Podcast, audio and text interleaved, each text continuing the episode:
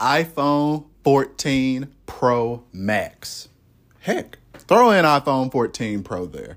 Guys, it's what I'm into this Friday. It's been a while since I've recorded a what I'm into because I said, hey, these are going to come out every now and then. But I gave them to you every Friday because I was into a lot of things. I'm still into a lot of things, but sometimes you got to save what you're about to say. So, guys, ever since I got this phone and I ordered it on release day, it has been such a huge upgrade over my iPhone XS Max, which I got three and a half years ago. Yes, I keep phones for a really long time because if it's not broke, why try to fix it? Why try to replace it? I'm not one of those guys that upgrades every single year. So let's get into the things that I like and dislike about my iPhone 14 Pro Max. Let's go.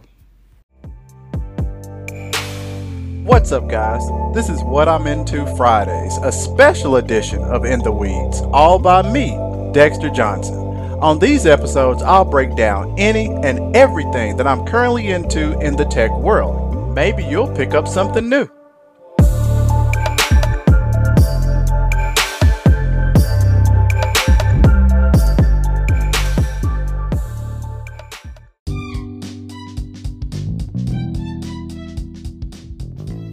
All right, so I'm going to start with the most apparent. It's the camera. I mean, the XS Max had a passable camera. It wasn't a great camera. I mean, the 11 the 11 and the 12, both of the Pro Max devices, they they really made the camera a lot better. I want to say I feel like the XS Max it was more of an extension of where it came from with the 7 and the 8 Plus the sensor really hadn't got that much bigger. The glass wasn't just too too much improved, but this 48 megapixel camera that of course is going to spit out 12 megapixel images absolutely phenomenal. Absolutely phenomenal. The video is always top tier when it comes to iPhone.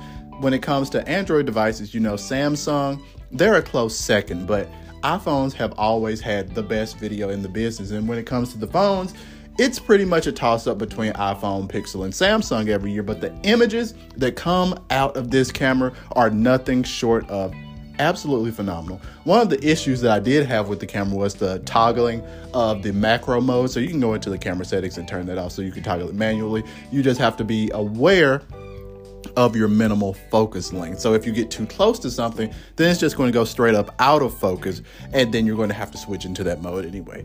Now, I have had a few weird little software glitches, and this is just going to come at the cost of having a new device. Now, some people are having issues with the cameras rattling while opening third party camera apps such as TikTok, Snapchat, stuff like that. I have a TikTok, don't follow me on there because I don't post any content, but I tried to open it up. It worked just fine for me. So apparently, this was more of a sporadic issue and not on every device. Now, when it comes to the software experience, iOS is iOS. It's pretty much the same as it's always been, folks. Now, the always on screen, I do not like it. It's been disabled for a while now.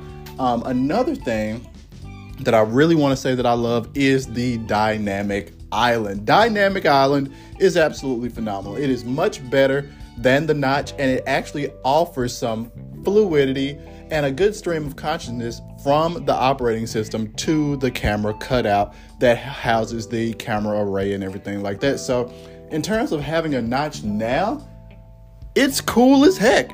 I get to see all these indicators and stuff like that. And this is just the next step, the next iterative step before we have full screen.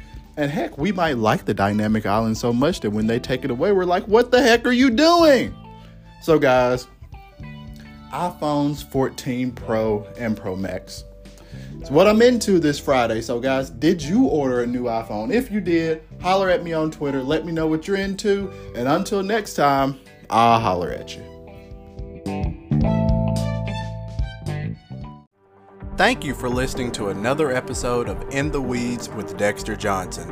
I'm hoping you're coming away more empowered, educated, and enthralled in the technological world.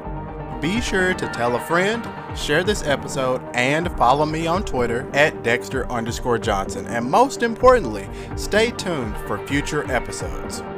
Until next time.